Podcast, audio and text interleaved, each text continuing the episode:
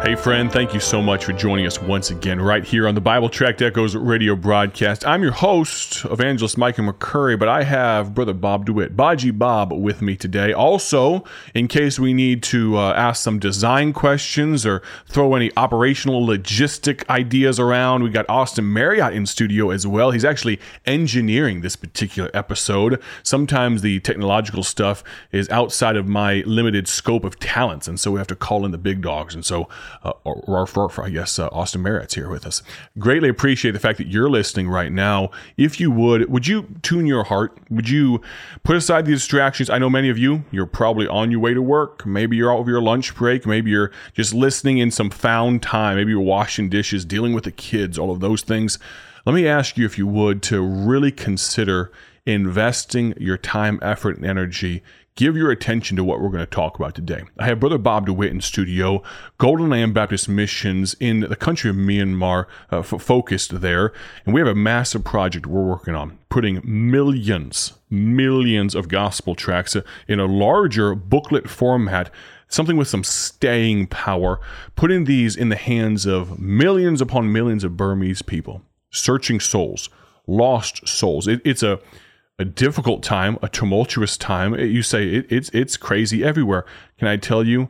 We probably have no grasp, no understanding of the difficulties that the Burmese people are dealing with right now. Maybe we really haven't talked about that this week, Brother Bob. Would you mind talking for just a moment about what those people are dealing with? Sure, Micah. They are going through a horrendous time right now.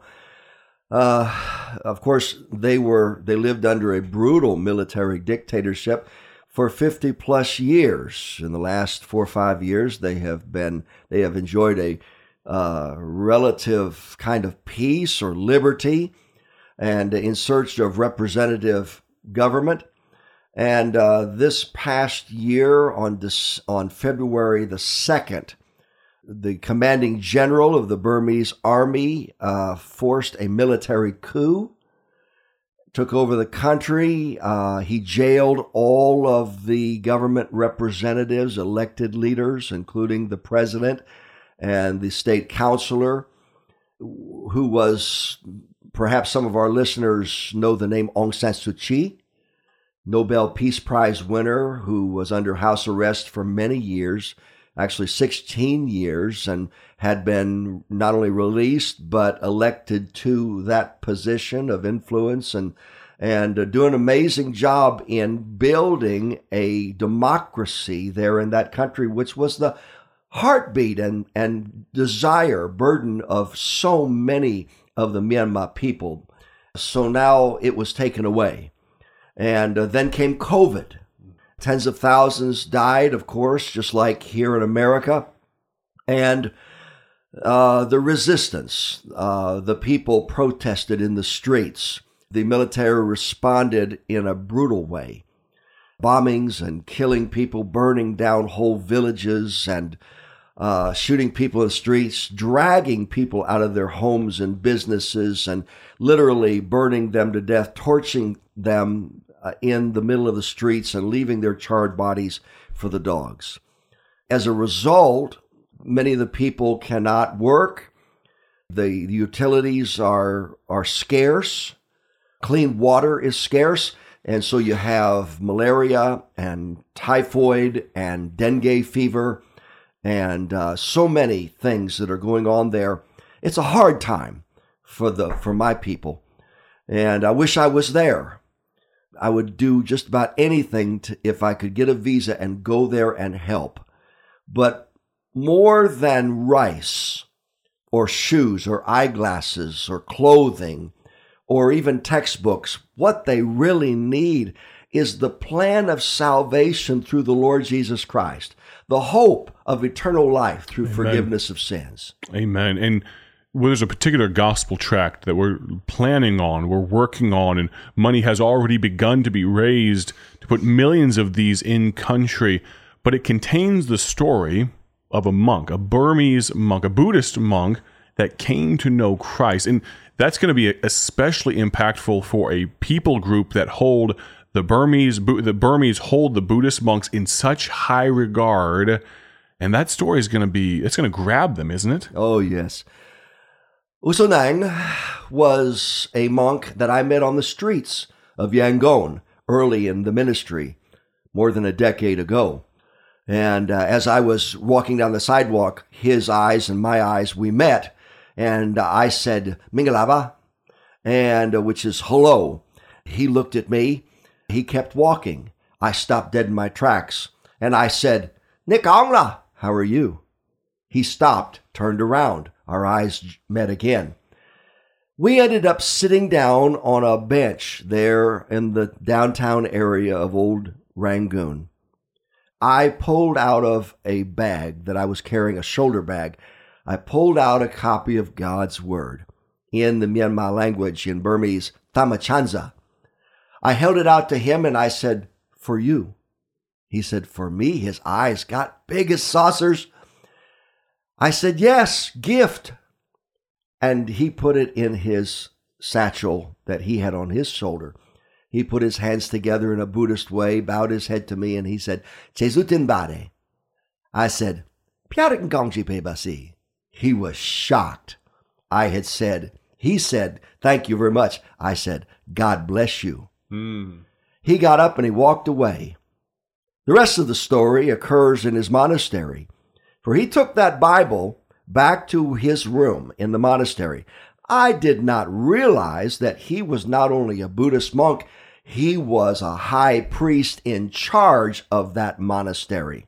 Wow. Every night, in the secrecy and privateness of his own room, he took that Bible out and by candlelight he read the scriptures we received word from him that he had been not only dismissed and cast out of the monastery, we received word that they were now hunting him because he not only received Jesus Christ as his Savior, but began telling the other monks that Jesus Christ could be theirs as well. Amen. Well, he ended up coming to our Bible Institute at that time, learning the Word of God. You know what? That man is out leading souls to Christ and planting churches today.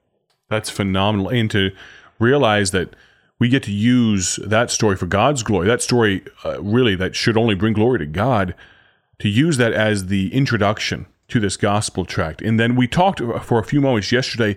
Uh, remind us what the four lights are, the the the, the concepts that that this tract endeavors to communicate to the Burmese people. Michael, when you first came to me and you said you wanted to do this project, of course I was overjoyed, and I I, I thought, what track should we do? And you gave me liberty. Mm-hmm. So I talked to my Burmese men over the pastors in in Myanmar and I said we can do whatever whatever track we want. Mm-hmm. They said, Baji, we need your track. Hmm. It's the best. It's it's it's a supernatural thing that God did for us Myanmar people. Hmm. Yours is the only track, and we need it so bad. And so we decided we have to do it. Now, it starts with the testimony of that monk, Usonang, and then it goes on to, to say that he discovered true enlightenment through these four facts or lights. Light number one, the first light, the true and living God. And we give all the scriptures to explain who God is. He is creator God. He is omnipotent. He is eternal and so forth. And then the second light, the true nature of man. We're sinners in need of a savior. And the third light, the true destiny of man. We're all heading to hell without a savior. And then fourth light, the true savior of man, Jesus Christ. Neither is there salvation in any other, for there is none other name given among men whereby we must be saved. That's phenomenal. And you might be listening right now. You say, uh, I'm not Burmese. I'm not from Myanmar. I'm not uh, a Buddhist. But what you just said there, Brother Bob, that, that struck me. And maybe you're listening right now and you say, I need that. I don't know. I need that light. Just like uh, Usaneng, am I saying close there? Just like that monk who came to the somber realization that he was living a lie. He was he was serving a false god, if you will. He came to know Christ. And maybe you're listening right now you say, I, I don't know him.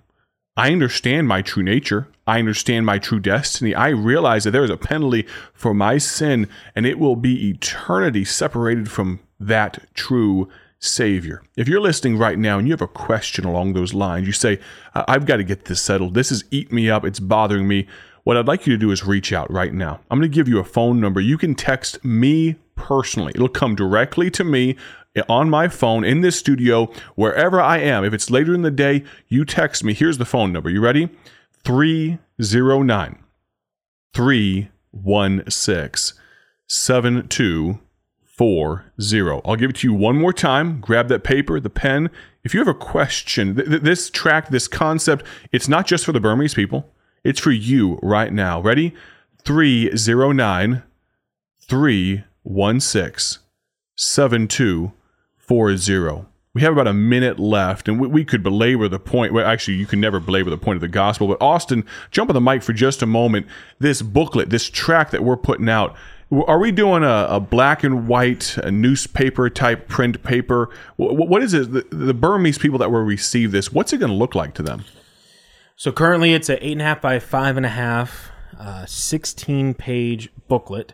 It's going to be full color, and uh, we are laying it out uh, with a bunch of different photos, many images that uh, Baji himself took uh, over there in Myanmar. And it was really neat as we were finishing up the design that you mentioned, and I thought it was just of God, how we captured every quadrant of Myanmar in that uh, tract. And so someone from the north isn't going to get offended that all the pictures are from the south, and uh, someone in the south won't get offended. It, they'll all uh, appreciate the the imagery in the track, and uh, hopefully that will lead them to read the content. Amen. The we're not preaching, and we'll talk about this tomorrow, but we're not delivering an American gospel. We're not delivering a Western gospel. This is the world's gospel. This is Christ. And He is the only true light for lost souls across the world. I'm so excited about what the Lord's going to do. You might say, I want to get involved with this. If you do, here's how you can. Number one, I want you to listen tomorrow as we conclude this week of broadcast with Baji Baba. But I also want you to do this pray for us. Pray for this work. We're not even, I don't know where, where we'd put it as far as percentages. I wouldn't say we're 50% done. We have much more to do. Would you pray for us? And you could consider giving towards this project. We'll talk about that tomorrow. Thank you so much for being a part, for listening. Have a great day for His glory. God bless. Thank you for joining us today for Bible Tract Echoes, a ministry of Bible Tracts Incorporated. If you would like to receive a free sample packet of all of our tracks, you can contact us by calling 309 828 6888. That's 309 828 6888. Our mailing address is P.O. Box 188, Bloomington, Illinois 61702. A faster way to contact us is to go to our website at BibleTracksInc.org. That's BibleTracksInc.org. There you will find more information about our ministry and details on how you can support Bible Tracts Incorporated. Thanks for listening, and may the Lord richly bless you as you serve Him.